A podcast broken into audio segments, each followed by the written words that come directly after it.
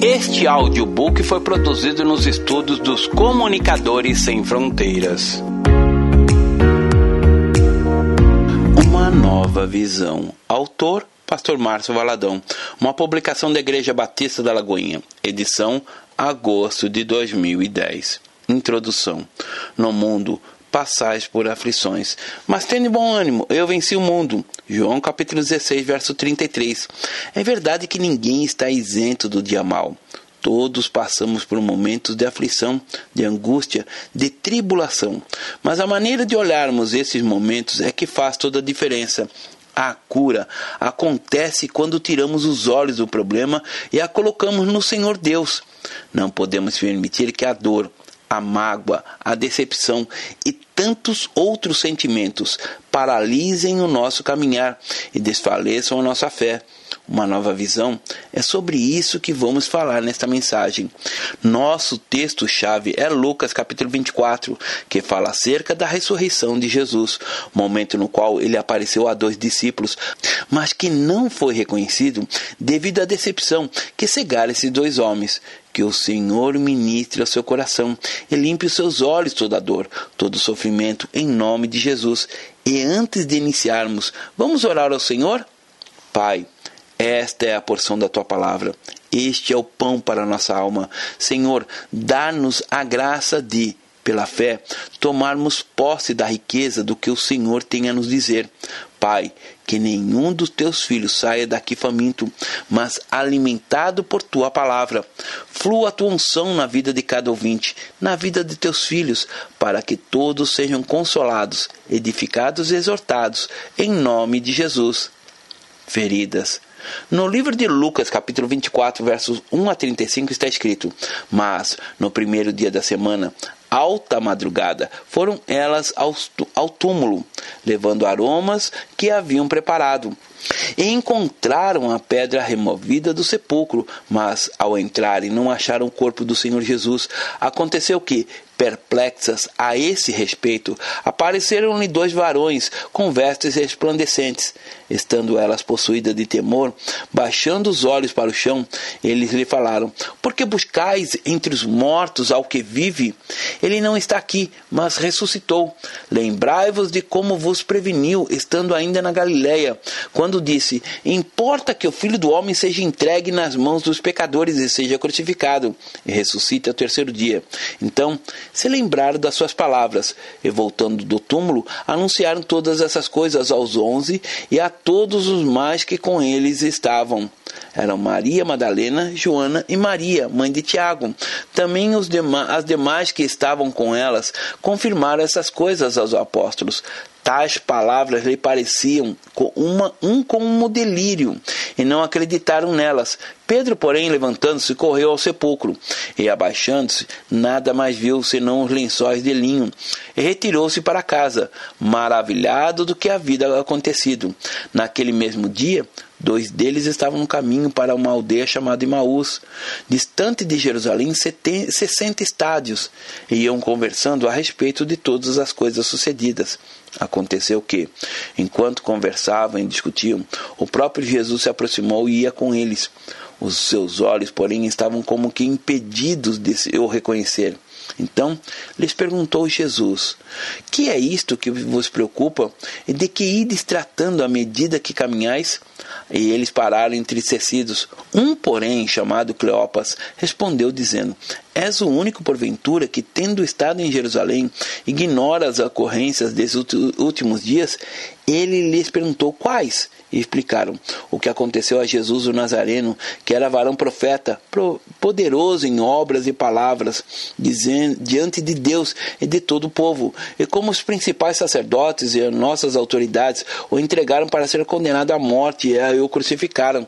Ora, nós esperávamos que fosse ele quem havia de redimir Israel, mas depois de tudo isso, e já é já este o terceiro dia desde que tenha, tais coisas sucederam. É verdade também que algumas mulheres das que conosco estavam nos surpreenderam, tendo ido de madrugada ao túmulo e, não achando o corpo de Jesus, voltaram dizendo terem tido uma visão de anjos, os quais afirmam que ele vive. De fato, alguns dos nossos foram ao sepulcro e verificaram a exatidão do que disseram as mulheres, mas não ouviram.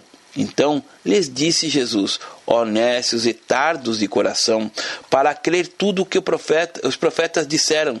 Porventura, não convinha que o Cristo padecesse e entrasse na sua glória? E começando por Moisés, discorrendo por todos os profetas, expunha-lhes o que a seu respeito constava em todas as Escrituras. Quando se aproximavam da aldeia por onde iam, fez ele menção de passar adiante, mas ele os constrangeram, dizendo: Fica conosco, pois é tarde e já o dia se declina. E entrou para ficar com eles. E aconteceu que, quando estavam à mesa, tomando ele o pão, abençoou e, tendo partido, lhes deu. Então lhes abriram os olhos e o reconheceram, mas ele desapareceu da presença deles. E disseram um ao outro: Porventura, não nos ardia o coração quando ele, pelo caminho, nos falava, quando nos expunha as Escrituras? E na mesma hora, levantando-se, voltaram para Jerusalém onde acharam reunidos os onze e os outros com eles, os quais disseram: O Senhor ressuscitou e já apareceu a Simão. Então os dois contaram que lhes aconteceram no caminho e como fora por eles reconhecidos no partir do pão. Meus amados, a dor sinaliza que existe algo dentro de nós que precisa ser corrigido. Não apenas a dor física, mas muitas vezes a dor da alma e nós sabemos quando alguma coisa precisa ser curada. Sabemos também que enquanto uma ferida não é curada, apenas um toque, por mais leve que seja, na mesma causa dor. Porém, depois que a ferida cicatriza, após a cura completa, na maioria das vezes você pode bater em cima que não sente nenhuma dor, não é verdade? Agora, se a cura não aconteceu completamente, como disse, basta um simples toque, por mais leve que seja, para causar dor. Vivemos dias difíceis, a violência, a fome, a decepção, o abandono e as enfermidades são alguns motivos que causam dor nas pessoas. Por isso há muita gente ferida, clamando pela cura completa, absoluta seja física ou da alma. Há também os que precisam de cura das lembranças do passado. Muitas vezes a chaga não está do lado de fora, mas internamente. É quando vem a lembrança de um fato que aconteceu há muitos anos, ou quando há o reencontro com a pessoa que o feriu, a alma grita: cura-me. A dor mas quando é que essa cura é completa? Quando as lembranças daquilo que feriu não causam mais dor, quando os traumas do passado não o fazem mais sofrer. Contudo, muitas vezes, as dores que sentimos ao enfrentar as nossas perdas nos indicam algo, que estamos vivos, não é verdade? Só os vivos é que sentem dores, salvo algumas exceções algumas enfermidades que tornam partes do corpo insensíveis, sem a sensação da dor, o que pode até causar mutilação, uma vez que a pessoa cometida por algumas dessas enfermidades pode se queimar, cortar e nem perceber a lesão devido à ausência da, da sensação da dor. Quando compreendemos a realidade e vivenciamos o processo de uma perda, esta pode ser a melhor maneira de poder enxergar a vida, enxergar a nós mesmos e enxergarmos também a Deus. A Bíblia nos mostra que quando estamos enfrentando problemas, não conseguimos ver as coisas com clareza. Conforme lemos no texto de Lucas, capítulo 24, Jesus dera uma ordem aos discípulos para que ficassem em Jerusalém. Esse foi o desejo do Senhor, porém eles estavam em um caminho totalmente diferente. Estavam caminhando para Emaús, numa outra direção. Estavam também com o coração cheio de decepção, pois esperavam que Jesus fosse cavalgar num cavalo branco glorioso. Na cabeça, uma coroa de pedras preciosas, o corpo envolto com um manto cheio de pérolas. Enfim, que Jesus destruísse a todos com apenas um toque, apresentando a glória que aos olhos humanos gostam de ver.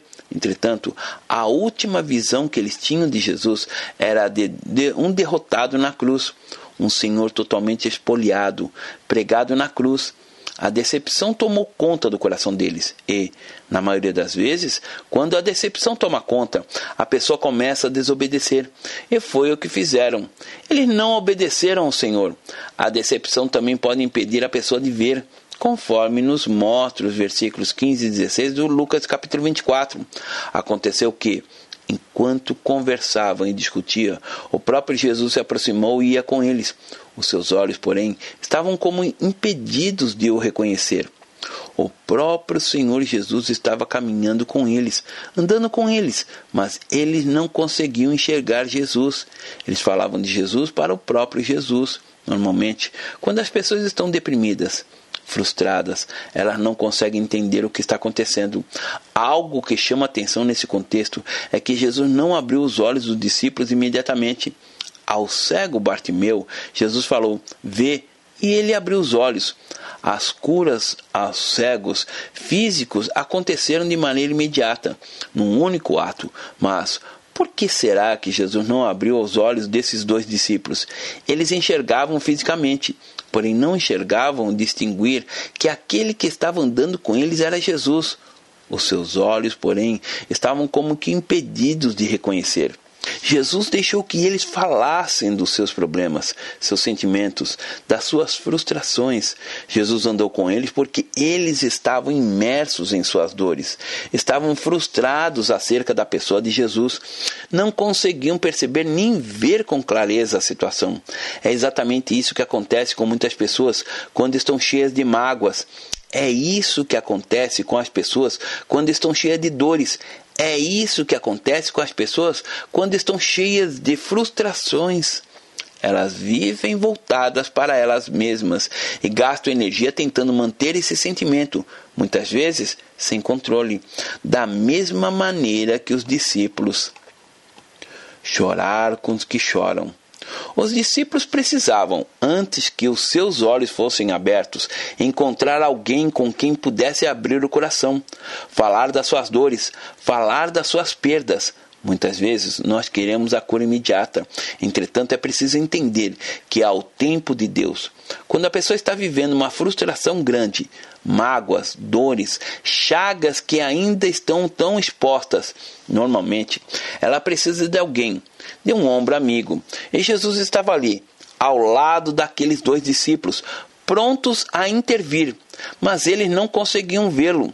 O que eu quero dizer, amado ouvinte, é que nós, como igreja do Senhor, e é preciso entender que a igreja não é apenas o centro da sua convivência.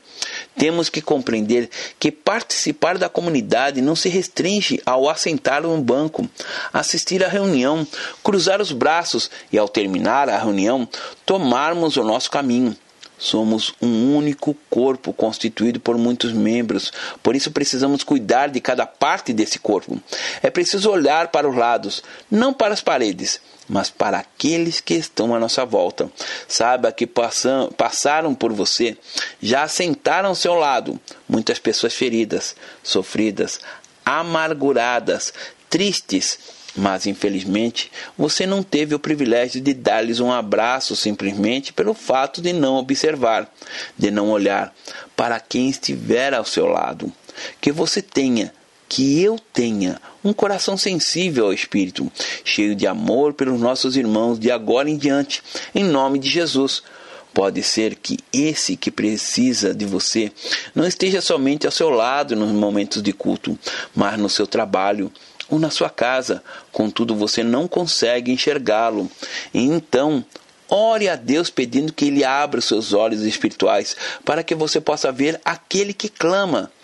Muitas vezes a pessoa que está ao seu lado é alguém que está com o coração tão cheio de dores, de mágoas, de aflições, de tristezas, de angústias, e o que ela precisa é somente falar, desabafar. Jesus andou com os dois discípulos, os confrontou. Jesus ouviu aqueles dois homens e não os acusou. E muitas vezes as pessoas querem apenas que você as ouça. Porém, muitos pensam que isso é função apenas do pastor, mas o pastor sozinho não consegue andar com 10 mil pessoas. Eu gostaria muito, querido, de me multiplicar para andar com cada um pode doar o ombro para o outro.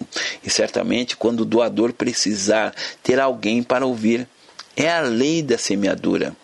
E para que muitos não se sintam sozinhos no meio da multidão, é que investimos tanto nas chamadas células, grupos de pessoas com uma proposta de comunhão de evangelização e de estudos, mas basicamente um espaço no qual pessoas possam abrir a alma, possam dividir a carga com os irmãos, segundo a palavra nos orienta.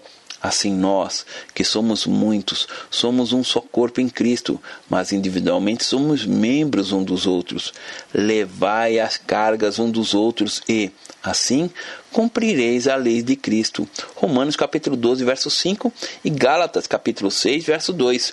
A visão que temos para a igreja é que ela pode ser grande com um número infinito de membros mas esses membros não podem ficar sozinhos, desamparados, se sentindo mais um. Eles precisam ser cuidados, conhecidos pelo nome, terem um espaço no qual possam abrir o coração com liberdade de expor suas frustrações nos momentos em que estiverem impedidos de ver por isso, não fique sozinho. Certamente é uma célula perto da sua casa. Procure informações a respeito e não deixe de se envolver. No meio de 10 mil pessoas, muitas vezes, não há como saber o nome das pessoas. Mas numa célula com 10 pessoas, com certeza, todos sabem o nome de todos. Essa é uma forma de estreitar a comunhão, o relacionamento, o olhar. Voltemos ao texto de Lucas. Aqueles dois homens eram discípulos de Cristo. Logo andaram com o Senhor e ouviram operar muitos milagres. Porém, estavam frustrados, desacreditados, com os olhos vendados, espiritualmente falando algo complicado é quando temos uma visão distorcida da vida. Em Mateus capítulo 6, versículos 22 e 23 está escrito assim: São os olhos a lâmpada do corpo. Se os teus olhos forem bons, todo o teu corpo será luminoso. Se, porém, os teus olhos forem maus, todo o teu corpo estará em trevas. Portanto, caso a luz que há em ti sejam trevas, que grandes trevas serão. Os olhos citados aqui não são os naturais, porque se fossem, um cego teria uma vida desgraçada. Esses olhos se referem ao entendimento, pensamento. É exatamente a maneira de você enxergar a vida. Se os seus olhos forem bons, ou seja, se a maneira que você enxergar a vida for a correta, se o modo de você pensar a respeito da vida for bom, segundo a palavra, todo o curso da sua vida será muito bom. Mas se os seus olhos não forem bons, se a maneira de você encarar, perceber a vida for pessimista, certamente tudo será bem mais difícil. Em Provérbios, capítulo 23, verso 7 está escrito: Porque como imagina em sua alma, assim ele é. Como ele pensa, como ele vê, como ele enxerga, assim ele é. Olhos maus não é no sentido de maldade, mas de duplicidade, ou seja, você é aquilo que enxerga ver, ser. É isso vale para o modo como você enxerga Deus, como ele é para você. Pode ser que desde a sua infância você tenha ouvido apenas palavras que o fizeram sentir-se sem valor. Você é burro, não será ninguém na vida, entre outras. Palavras ditas talvez até pelos próprios pais. Então passou a crer nas tais palavras e você se vê imersos nela. Eu não presto, nada a dar certo na minha vida, ninguém liga para mim. O modo de ver os outros e se ver. Esse modo leva as pessoas à morte, à destruição. Casamentos são destruídos, a vida é aniquilada exatamente por uma visão errada. Muitas pessoas não conseguem ver Deus como Ele é. Houve um momento em que o Senhor Jesus contou uma parábola e ele disse: O reino dos céus é como um homem. Um rei chamou três empregados. A ele deu cinco talentos, ao outro deu dois talentos, e ao outro deu um talento e disse: Olha, vocês vão trabalhar, e quando eu voltar, vocês vão prestar contas. Quando ele voltou, o que havia recebido cinco talentos entregou mais cinco, e os que havia recebido dois talentos entregou mais dois talentos. Mas o que havia recebido um talento disse: Ah, Senhor meu, eu sabia que o Senhor é um Senhor duro, que cega onde não semeou, que o Senhor colhe onde não plantou. E eu tive medo, e porque eu tive medo do Senhor, eu tomei o teu talento e escondi para que o ladrão não levasse. Agora, tome de volta o que o Senhor me deu, apenas um talento. Mateus capítulo 25, a partir do verso 14. O homem disse o conceito que ele tinha do seu Senhor. Mas será que Deus é assim? Um Deus duro? Um Deus que colhe onde não planta? Um Deus que ceifa o que não semeou? Há muitas pessoas que, pela falta de compreensão da visão acerca de quem é Deus, de como Ele é realmente, do caráter dele, entram por uma fé legalista que tira todo o prazer da vida, que suga todo o propósito de existir. Há pessoas que servem ao Senhor, mas de maneira obrigatória, como um dever. Quando nossos olhos são abertos para entender quem de fato é o Senhor, vemos um Deus que é, um, que é Pai, um pai que nos aceita, que possui um amor incondicional, que nos ama gratuitamente, que não nos ama pelo nosso desempenho. O nosso caminhar com Deus não pode ser a base de prêmios. Quem sabe você foi criado assim. Se fizesse tudo direitinho na escola, ganhava um abraço. Se arrumasse a sua cama, ganhava um picolé para cada acerto um presente. Ações que ficaram registradas no seu psicológico. Acontece que na relação com Deus isso não acontece. O Senhor escolheu nos amar independente dos nossos acertos. Pode ser que você, amado ouvinte, tenha sofrido rejeição em vários níveis, até mesmo antes de nascer. Talvez sua mãe tenha dito que o seu nascimento foi um acidente, que o método contraceptivo falhou. Contudo, o que ela chama de acidente foi o plano de Deus. Ninguém nasce por acaso. A palavra diz que o Senhor nos viu quando éramos ainda uma substância informe e ele escolheu nos amar. Os teus olhos me viram, a substância ainda informe, e no teu livro formam escritos sobre os meus dias, cada um deles escrito e determinado, quando nenhum deles havia ainda. Salmo 139, verso 16. Como que forma a visão? O problema dos discípulos é que eles não conseguiam ver. Então, como se forma a visão? Todos nós temos uma história, e os dois discípulos do texto de Lucas também tinham a deles. Caminhada com Jesus, tiveram uma história com o Senhor e por isso criaram uma expectativa a respeito de Cristo. Entretanto, num primeiro momento, essa expectativa se frustrou. Eles pensavam que aquele que andara sobre as águas, que chamara os mortos à vida, que fizera incontáveis milagres, jamais acabaria morto de tal forma, manietado por soldados, levado à cruz. Veja o que está escrito em Isaías 42, versos 6 e 7. Eu, o Senhor.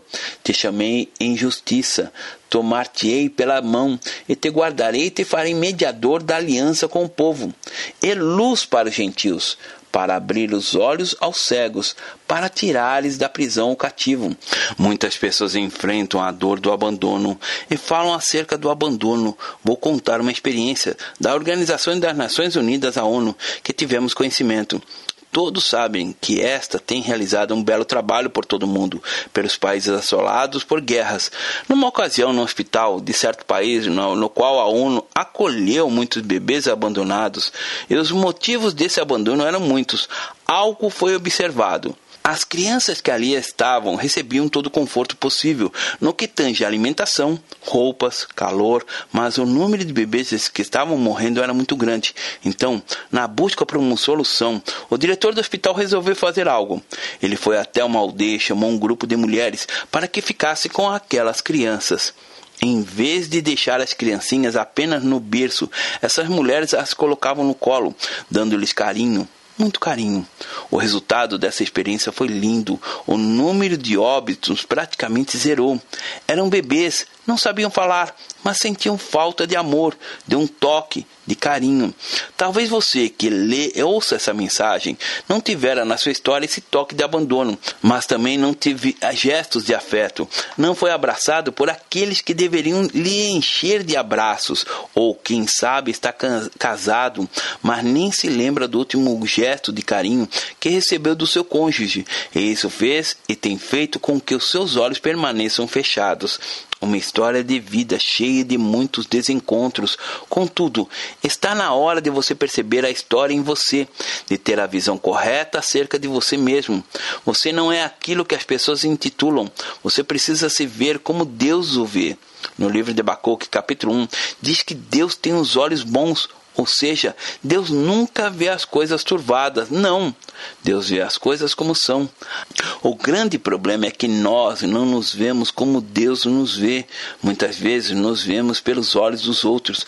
Eu tenho que me ver pelos olhos de Deus, porque quando eu me vejo pelos olhos de Deus, eu me valorizo. Graças te dou, visto que por modo assombrosamente maravilhoso me formastes, as tuas obras são admiráveis e a minha alma o sabe muito bem. Veja bem, você foi formado pelas mãos de Deus.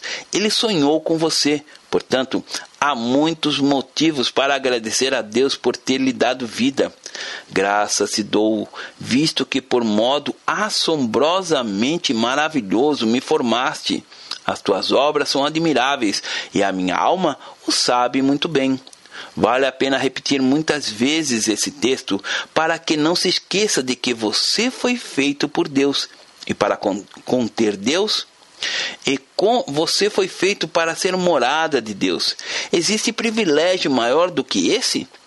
Muitas pessoas marcadas por traumas que as fizeram enxergar somente o lado ruim de algo passam também a desconfiar de tudo e de todos. Desconfiança outra característica da visão obscurecida. Homens e mulheres que têm dificuldade de se entregarem a um relacionamento, seja de amizade ou sentimental.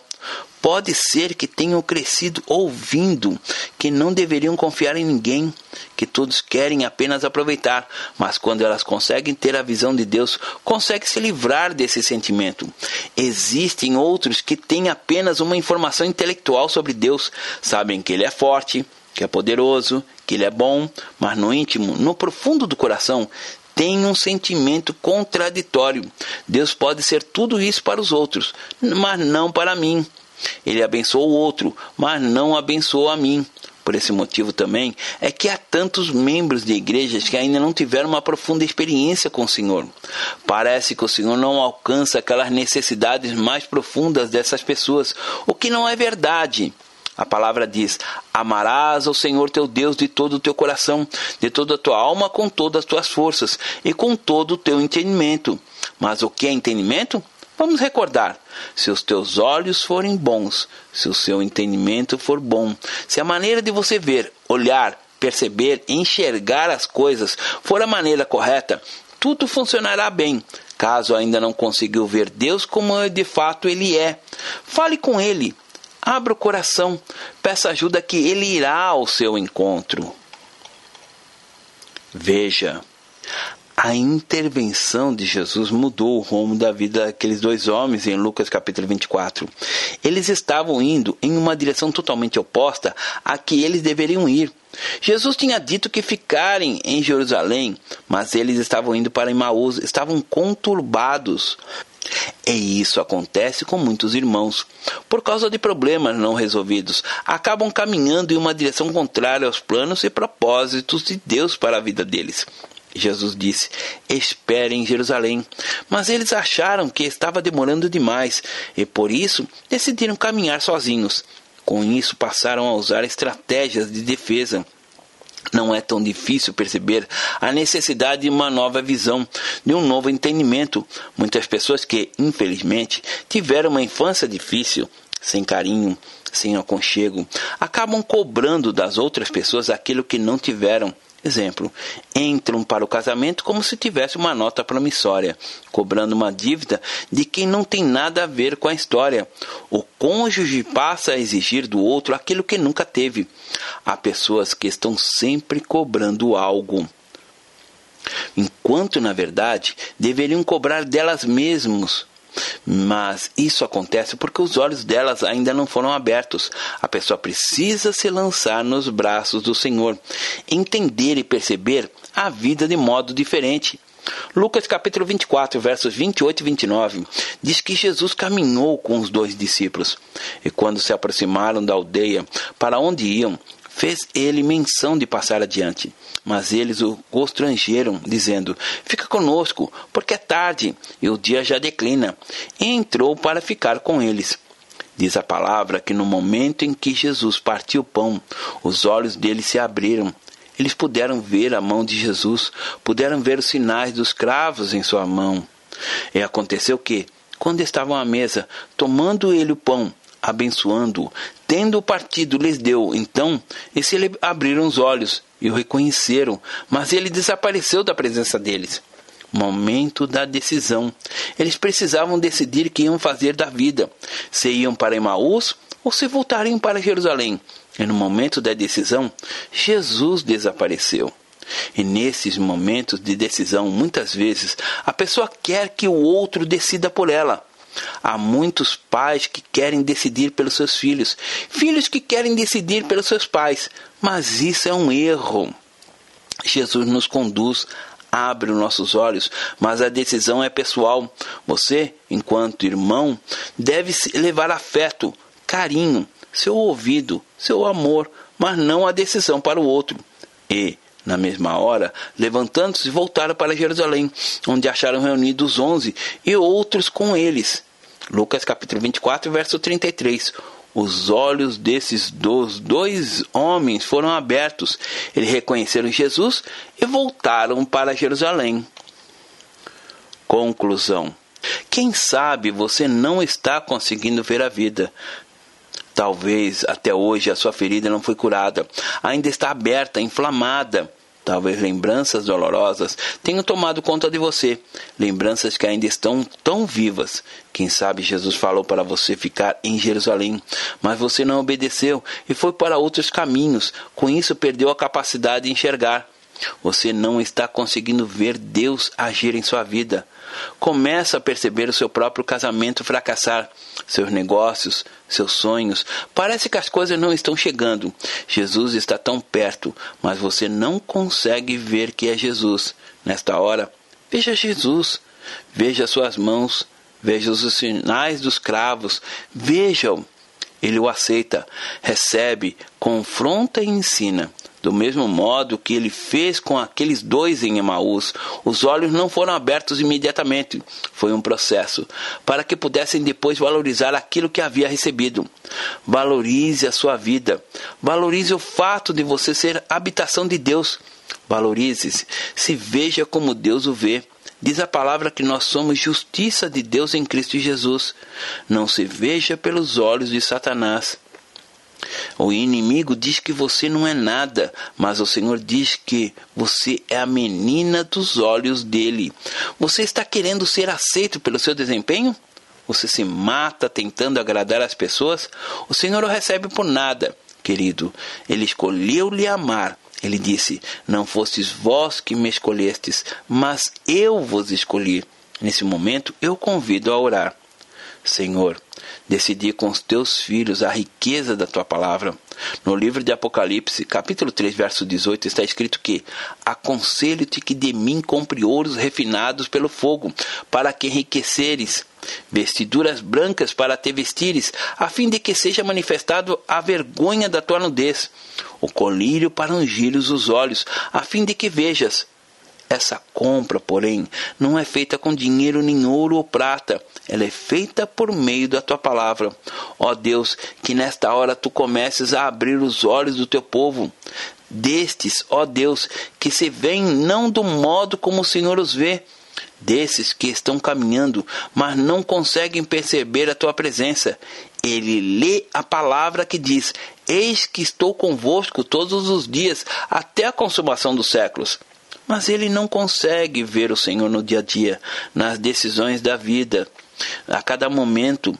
Senhor, tire o intelectualismo ou a compreensão natural da vida, para que ele veja a realidade sobrenatural da sua presença a cada momento conosco.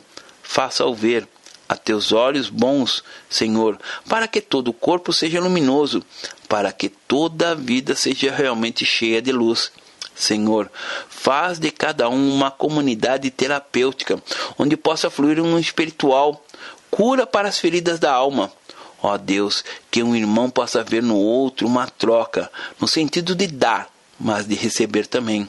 Ó Deus, que nesta hora o teu espírito comece a provocar a cura, para que cada irmão se veja como o Senhor o vê, e que cada um possa valorizar aquilo que ele é no Senhor, para a glória do teu próprio nome. Amém.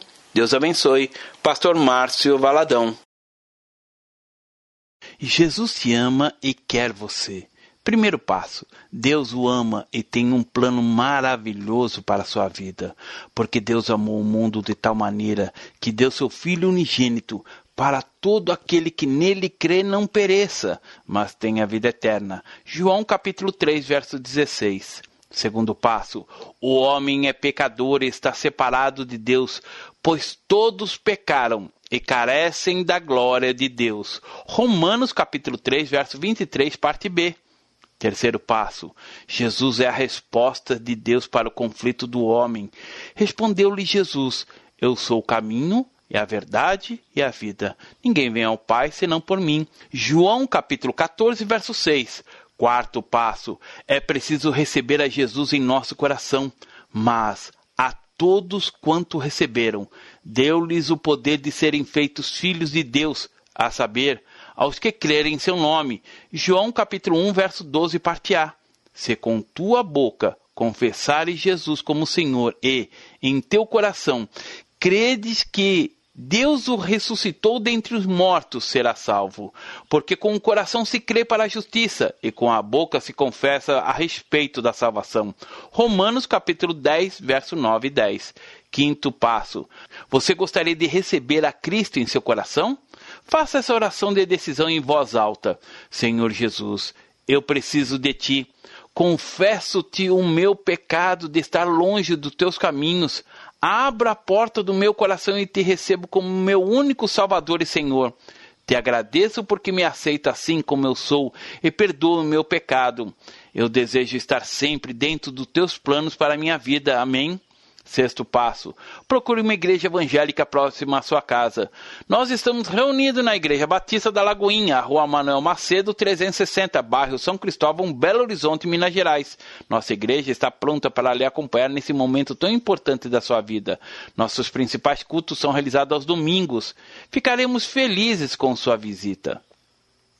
Uma publicação da Igreja Batista da Lagoinha, Gerência de Comunicação, www.lagoinha.com.